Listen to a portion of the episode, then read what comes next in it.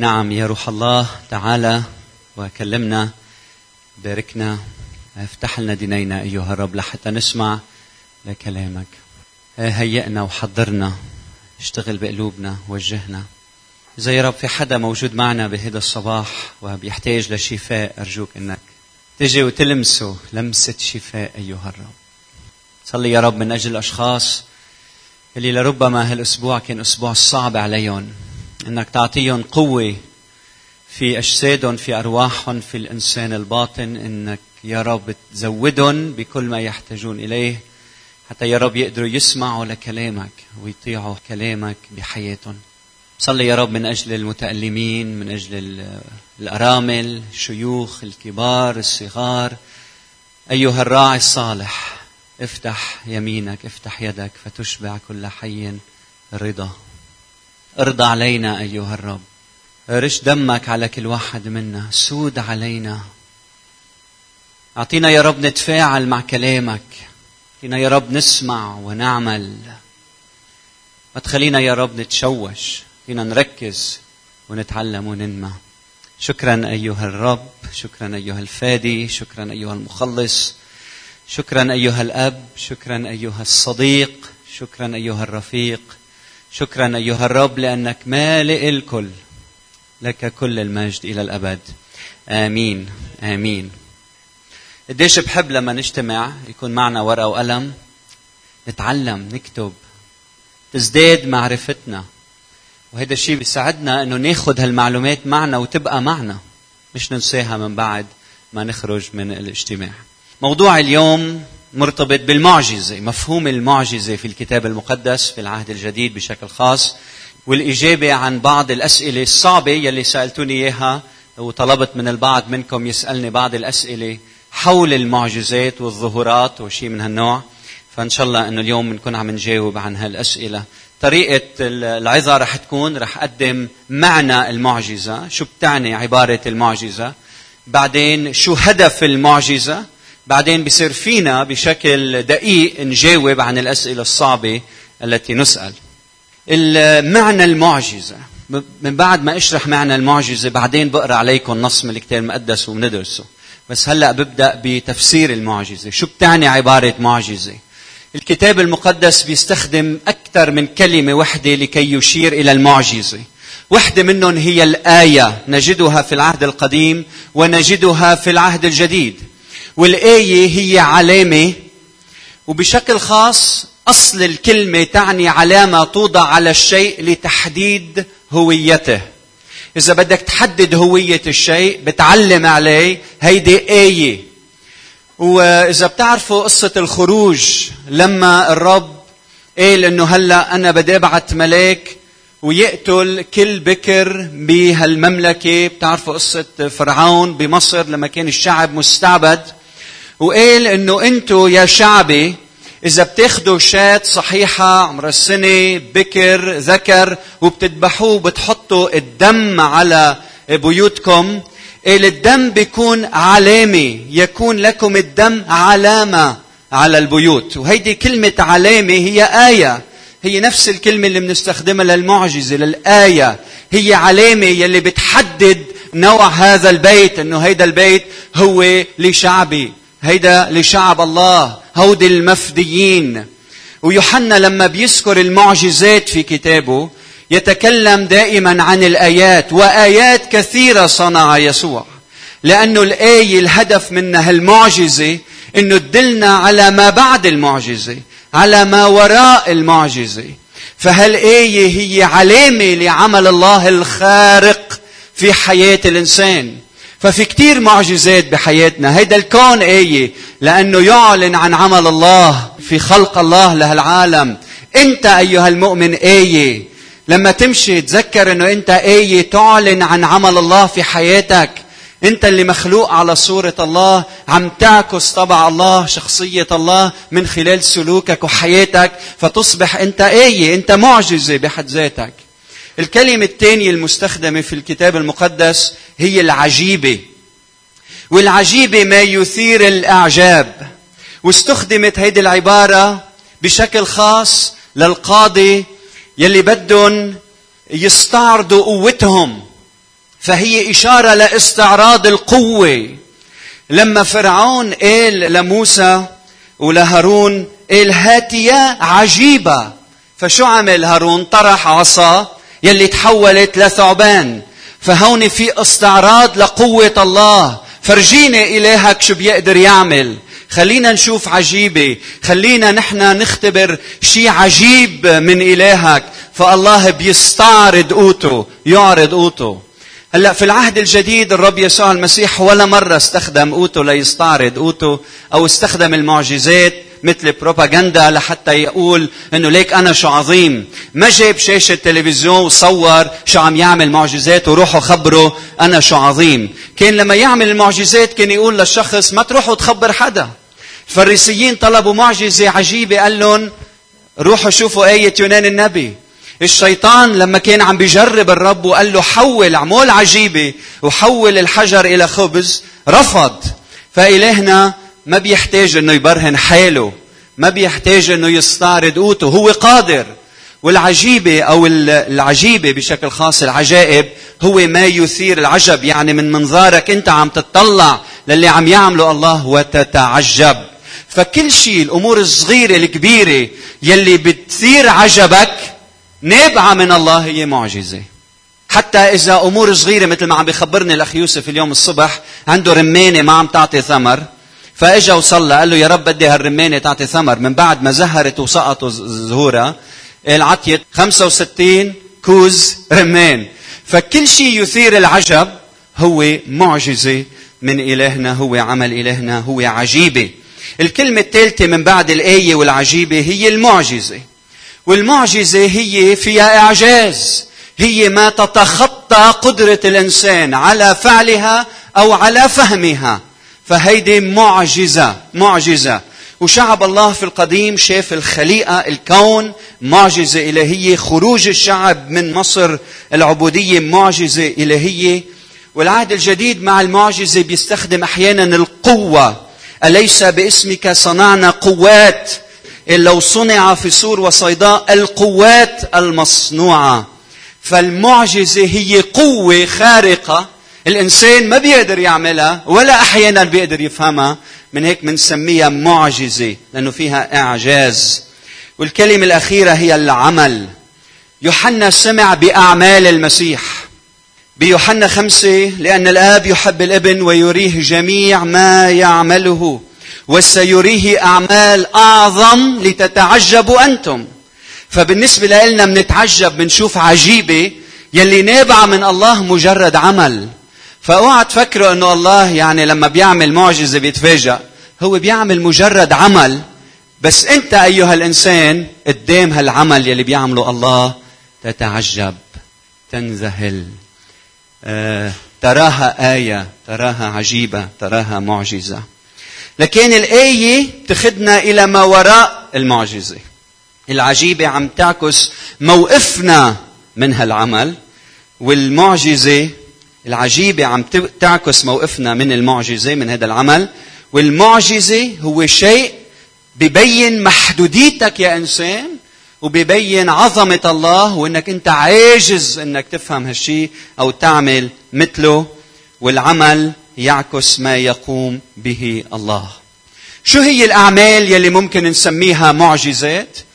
الموضوع طويل فيلسوف كبير مثل ديكارت بيقول في ثلاث معجزات أساسية لازم كل شخص مسيحي يؤمن بها. أول وحدة هي الخلق هيدي معجزة. لأنه الله خلق من لا شيء مزبوط؟ من العدم خلق هذا الكون. فهيدي معجزة أساسية. فلما تمشي بالطبيعة يا حبيبي تأمل تأمل جمال هالطبيعة واشكر الله مجد الله على هالمعجزة الكونية. المعجزة الثانية بيعتبرها الفيلسوف ديكارت هي إرادة الإنسان الحرة. أن الله خلق للإنسان إرادة حرة هي معجزة بحد ذاتها. إنك أنت تكون عارف وتعرف بأنك تعرف هيدي معجزة حقيقية. شو الفرق بينك وبين الكمبيوتر؟ فيك معلومات في معلومات. صح؟ بس الفرق انه الكمبيوتر ما بيعرف حاله إنه كمبيوتر. الكمبيوتر ما بيعرف حاله إنه بيعرف أما أنت الله حط فيك إنك تعرف معلومات وتعرف بأنك بتعرف. فهيدا ميزك الله بإرادتك الحرة لحتى تشاركوا في عملية الخلق. فإذا أنت لا تستطيع أن تعبر المحيطات تصنع سفينة. إذا أنت مش قادر تطلع على بالجو بتصنع طائرة. فأنت معجزة إلهية لأنك تشارك الله في عملية الخلق. والأمر الثالث هو التجسد يلي فيه الله إجا وزار الإنسان إجا واتحد مع الإنسان. هيدي معجزة حقيقية لأنه الله لما يدخل إلى عالمنا ويعمل هذه معجزة هذه معجزة. ونتيجة تجسده بيناتنا هو حب الإنسان وتجسد بس أظهر عن هالمحبة بالشفاءات مشي على الماء عمل معجزات أقام الموتى فكل هودي بتشوفون المعجزات نتيجة إنه إجا والتحم ببشريتنا. هللويا. حدا مثل أغسطينوس أحد أباء الكنيسة بيقول أنه المعجزة هي منا عمل بعكس أو خارق أو في انتهاك للأنظمة الطبيعية. بيقول أغسطينوس أنه ما هو طبيعي هو مشيئة الله. يعني الأنظمة الكونية الجاذبية وكل شيء بالطبيعة يلي بتشوفوه النظام الطبيعي الموجود هو مشيئة الله صح؟ الله خلقه هو مشيئة الله. ولكن لما الله يعمل معجزة هيدي ضمن مشيئته. فإذا الطبيعي ما هو مشيئته إذا المعجزة هي طبيعية بالنسبة لله لأنه هو عم يعمل عمل بحسب مشيئته بالنهاية بدي لكم الباتم لاين إنه كل عمل بيصدر من الله هو شو؟ هو معجزة. هو عجيبة. إلهنا يلي خلق الكون ما حدا يفكر إنه خلقه وتركه أو خلقه وبطل عم يخلق أبي يعمل حتى الآن وأنا أعمل. يعني لما الله خلق بدكم تفهموها مثل الدينامو مثل الطاقة الكهربائية. يلي على طول عم تعمل طاقة عم تعطي طاقة. الدينامو دايما عم يعطي شو؟ طاقة. فإلهنا يستمر في الخلق. يعني لما يدخل على حياتك ويشفيك لما الأعمى يخليه يبصر الميت يقوم لما يعمل معجزات بهالطبيعة هو عم بيتابع عملية الخلق. يلي هي ابتدأت ومستمرة معه لأنه الخالق. يعني ما في وقت يلي فيه ما بيخلق إلهنا. فعمل مستمر. فافهم إنه كل عمل يصدر من الله هو معجزة. يعني إذا باركك هيدي معجزة. لأن به نحيا ونوجد ونتحرك. أن أتنفس منه هيدي معجزة. اني اتحرك اني يكون عندي علاقات جيده اني اكون متزوج اني يكون عندي أولاد اني اكون أعزب اني يكون عندي مواهب موارد إني أوعى الصبح. كل حياتي اليومية كل شيء الله يشترك فيه في خلقي ودعمي ورعايتي هيدا عمل إلهي يلي هو معجزة معجزة. لما أنا صلي وأدعو الله أنا عم أطلب معجزة. مش بس المعجزة واحد قام من الموت. المعجزة كل عمل يقوم به الله نحوي نحوي. هلأ بنيجي لحتى نقرأ النص من متى الفصل الثامن. رح أقرأ عليكم مقطع طويل فبدكم تركزوا معي. وهلأ بدي جاوب عن هدف المعجزة. شو هدف المعجزة؟ افتحوا معي الفصل الثامن من إنجيل متى. رح أبدأ القراءة من العدد الأول. ولما نزل من الجبل والكلام عن الرب يسوع المسيح تبعه جموع كثيرة وإذ أبرص قد جاء وسجد له. انتبهوا لكلمة سجد له. فهلا أنا بدي ركز عن هدف المعجزة. ليه؟ لأنه بعد شوي بدنا نسأل أسئلة صعبة وبدنا نجاوب عنها بس بدنا نفهم كتابيا شو هدف المعجزة. وسجد له قائلا يا سيد. إن أردت انتبهوا لكلمة أردت كان عارف هذا الشخص هذا الأبرص أنه إذا أراد يسوع أن يشفي شو بيصير؟ بيشفي. إن أردت تقدر أن تطهرني. فمد يسوع يده ولمسه قائلا أريد. شوفوا مين اللي عم بيقوم بفعل الشفاء. أريد. فاطهر. فللوقت طهر برصه فقال له يسوع انظر لا تقول لأحد بل اذهب أري نفسك للكاهن. ها؟ ما عم يعمل بروباغندا المسيح. عم بيقول ما تخبر حدا. روح وفرجي نفسك للكاهن وقدم القربان الذي أمر به موسى شهادة لكم. الآية خمسة. ولما دخل يسوع كفرنحوم جاء إليه قائد مئة يطلب إليه يتوسله ويقول يا سيد غلامي مطروح في البيت مفلوجا متعذبا جدا. فقال له يسوع انتبهوا لهالكلمات أنا آتي وأشفيه. فأجاب قائد المئة وقال يا سيد لست مستحقا أن تدخل تحت سقفي ولكن انتبهوا لهالايمان العظيم ولكن قل كلمة في فقط فيبرأ غلامي. لاني أنا أيضا إنسان تحت سلطان لي جند تحت يدي. أقول لهذا اذهب فيذهب لآخر آتي فيأتي لعبدي افعل فيفعل. فلما سمع يسوع تعجب وقال للذين يتبعون الحق أقول لكم لم أجد ولا في إسرائيل. انتبهوا لهالكلمة إيمان بمقدار هذا. فانتبهوا لكلمة إيمان وأهميتها في النص. وأقول لكم إن كثيرين سيأتون من المشارق والمغارب ويتكئون مع إبراهيم وإسحاق ويعقوب في ملكوت السماوات انتبهوا لكلمة ملكوت السماوات ملك الله بين الناس ملكوت السماوات وأما بنو الملكوت فيطرحون إلى الظلمة الخارجية. هناك يكون البكاء وصرير الأسنان. ثم قال يسوع لقائد المئة اذهب وكما آمنت يكون لك منتبهين لكلمه إيمان آمنت. فبرأ غلامه في تلك الساعة. مين اللي عم يشفي؟ الرب يسوع المسيح. ولما جاء يسوع إلى بيت بطرس رأى حماته مطروحة ومحمومة فلمس يدها فتركتها الحمى فقامت وخدمتهم. ولما صار المساء قدموا إليه مجانين كثيرين فأخرج الأرواح بكلمة وجميع المرضى شفاهم لكي يتم ما قيل بإشعياء النبي القائل هو أخذ أسقامنا وحمل أمراضنا. ملكوت الله عم يتحقق على الأرض بيسوع المسيح كما تنبأ أشعياء. الآية 23 ولما دخل السفينة تبعه تلاميذ وإذا اضطراب عظيم قد حدث في البحر. حتى غطت الأمواج السفينة وكان هو نائم. فتقدم تلاميذه وأيقظوه قائلين يا سيد نجنا فإننا نهلك. كلمة قوية جدا إلى تعني الهلاك الجسدي والروحي والنفسي.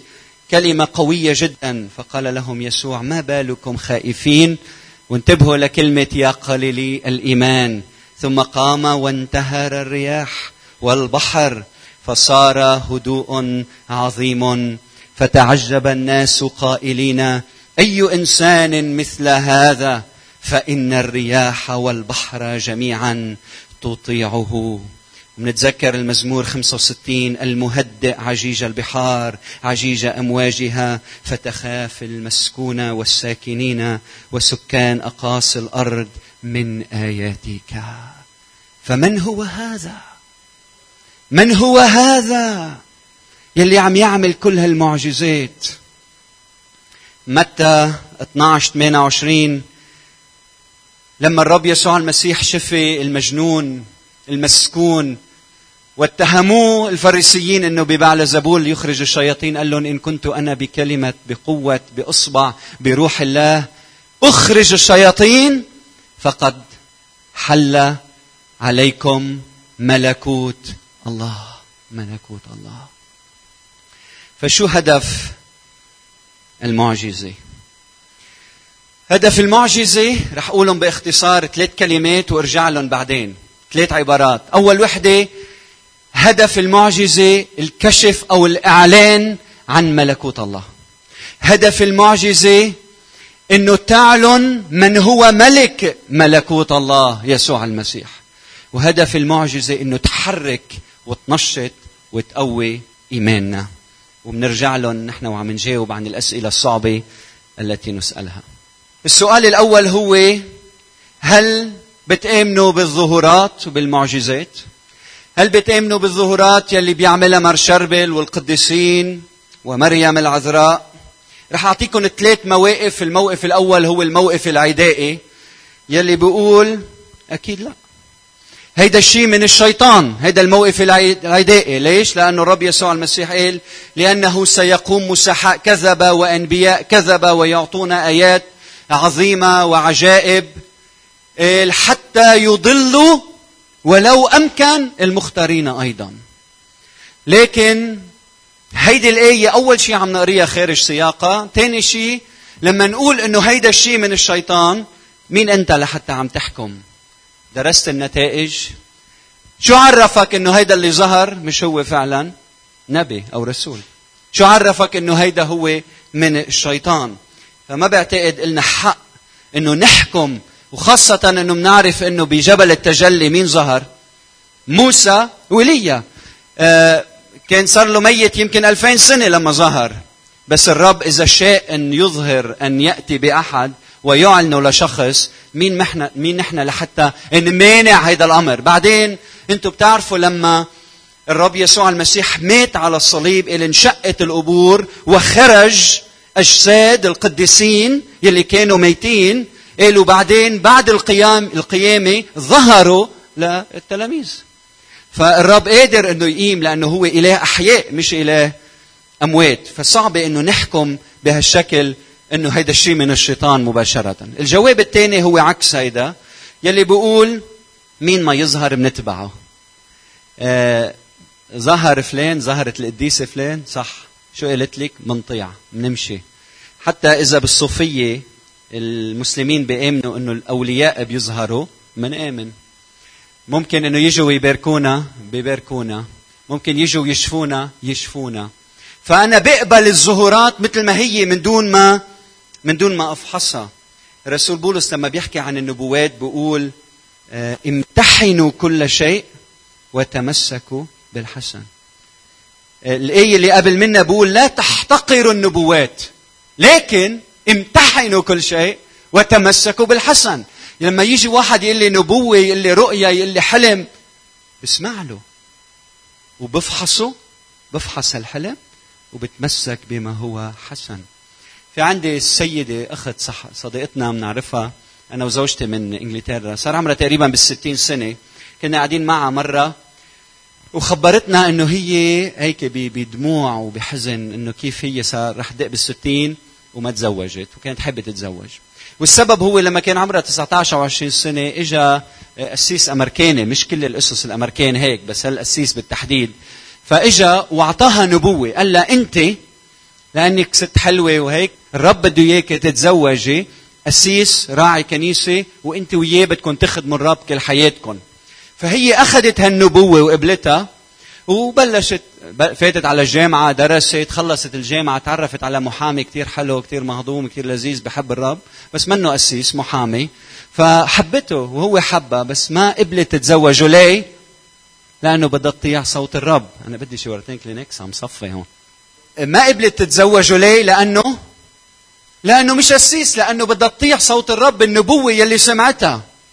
فمن بعدها إجاها مهندس خبرتنا. وكيف هيدا المهندس كان لطيف وبجنن وبحب الرب؟ وهي شو قالت؟ thank you هيدا الاي سي مش ضارب لهون لأنه. فرفضت ناطرة تحقيق النبوة. وصار عمرها ستين سنة. والرب بعت لها كثير ناس مؤمنين.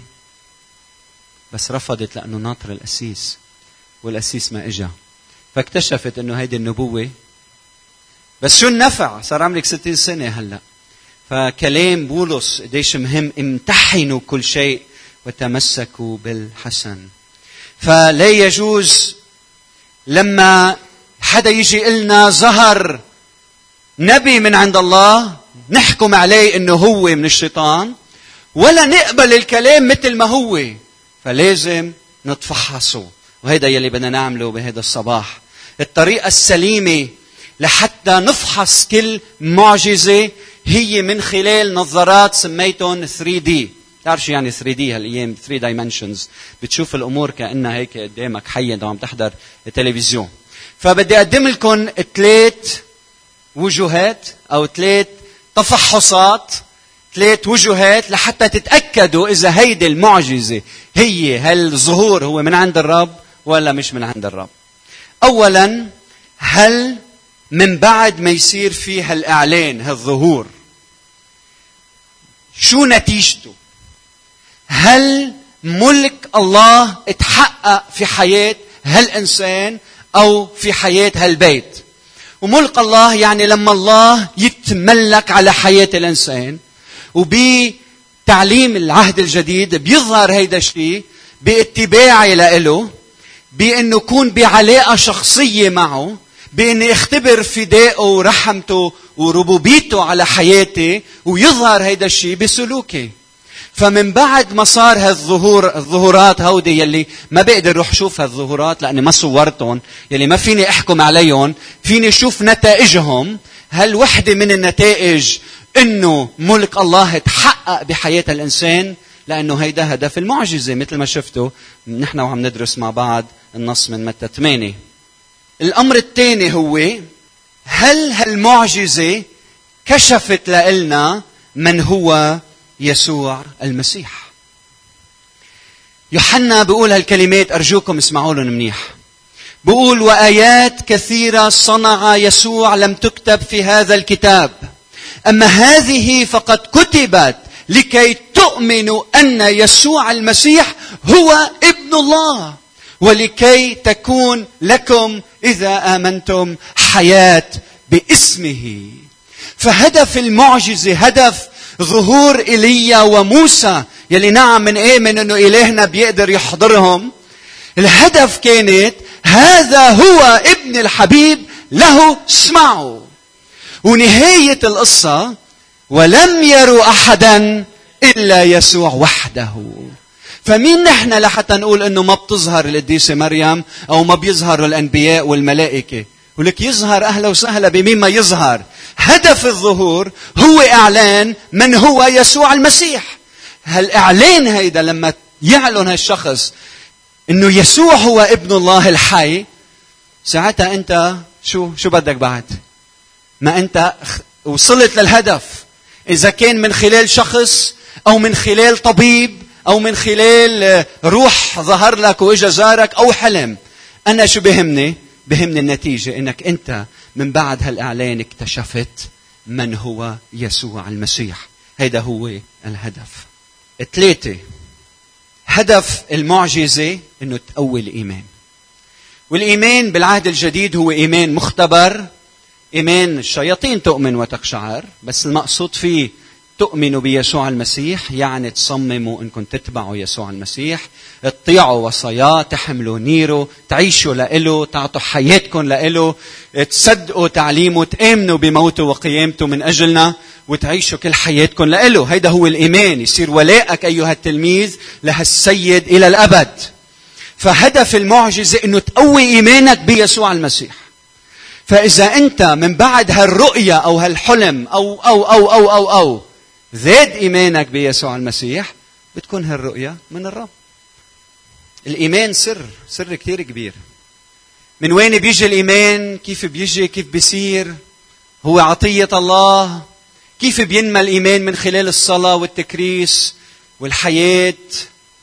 الفيلسوف المسيحي بلاز باسكال بيقول إيه للقلب أسباب وحيثيات لا يفهمها العقل. أحيانا الإيمان العقل ما بيفهمه. الإيمان بيتخطى العقل بيسبق العقل. أيام العقل بحس حاله محدود قادر يفهم واحد زائد واحد بيعملوا اثنين بس الإيمان بيتخطى هالمراحل. لما الطب يقول لك ما في نوى من شفائك لما العالم من حولك والمنطق والعلم والدراسات والأنظمة الطبيعية بتقول لك ما فيك تمشي على الماء بطرس مشي على الماء الرب يسوع المسيح مشي على الماء في في إيمان يلي بيتخطى العقل. فاوعى تفكر العقل هو المرجع النهائي. العقل هو أداة الله بيستخدمها لتتعرف عليه وأحيانا الإيمان بيتخطى حتى العقل العقل تبعك السؤال الثاني اللي كمان بيصب بنفس الموضوع لحتى نكمل موضوعنا. إذا إذا ممكن للأحياء إنه يشفوا هل ممكن للأموات إنه يظهروا ويشفوا هيك بتسألونا.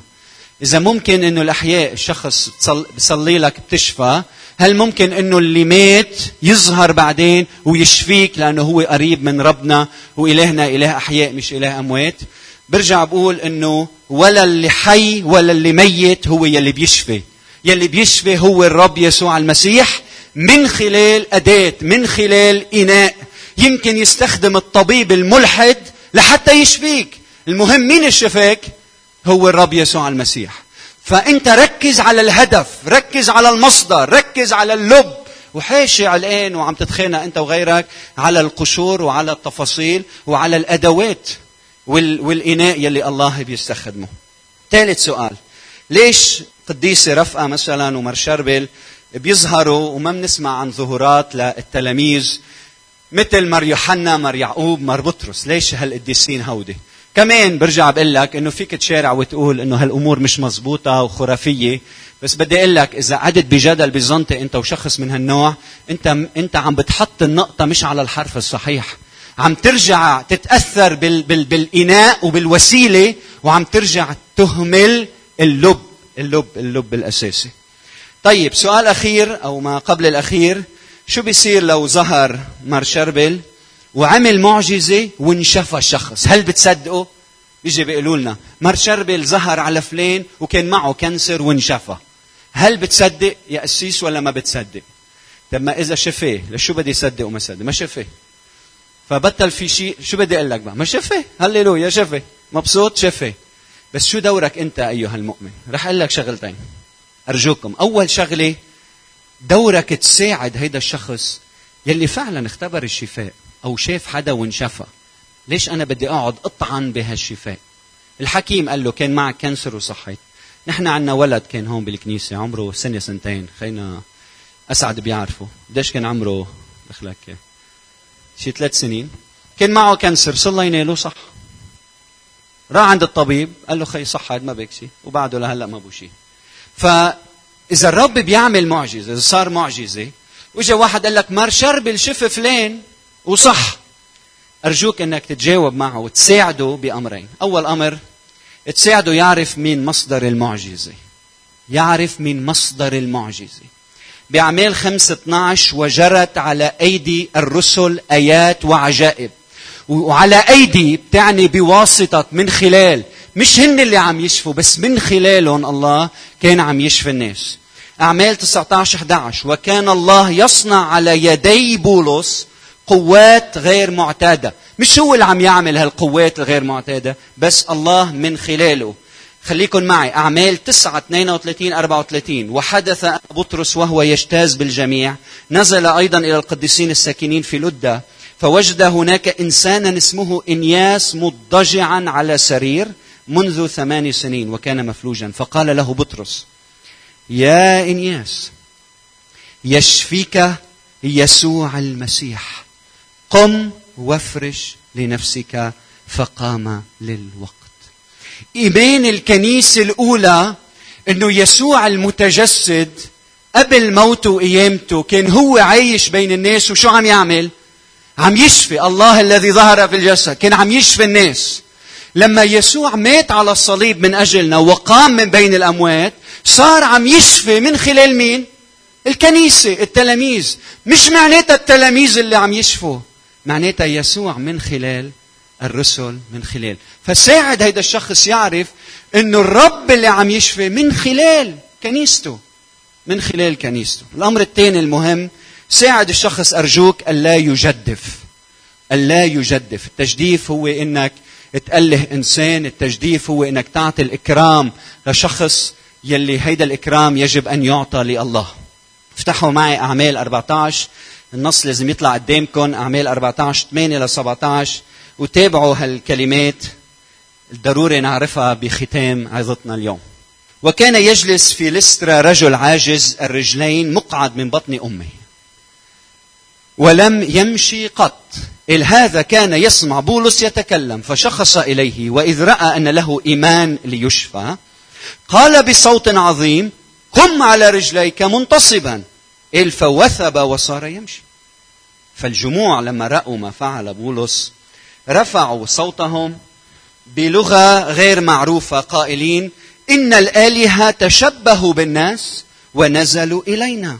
فكانوا يدعون برنابا زفس وبولس هرمس وإذ كان هو المتقدم في الكلام. فأتى كاهن زفس الذي كان قدام المدينة بثيران وأكاليل عند الأبواب مع الجموع وكان يريد أن يذبح.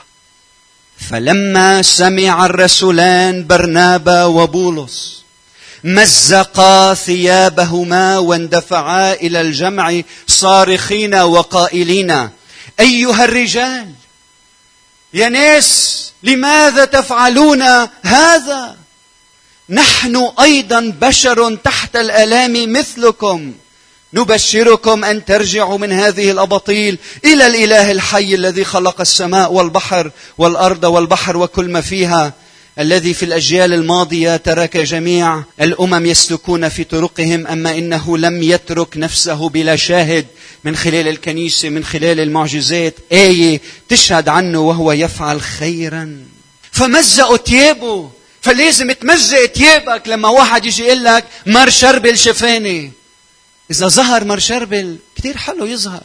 خي ليش ما بدك يظهر مر شربل؟ شو عندك مشكلة أنت ومر شربل؟ خليه يظهر مر شربل. وإذا صار الشفاء ساعد هيدا الشخص يفهم إنه يسوع هو يلي شفي ودخيلك ساعده ما يجدف. ما يعطي التكريم والعبادة لحدا غير الله.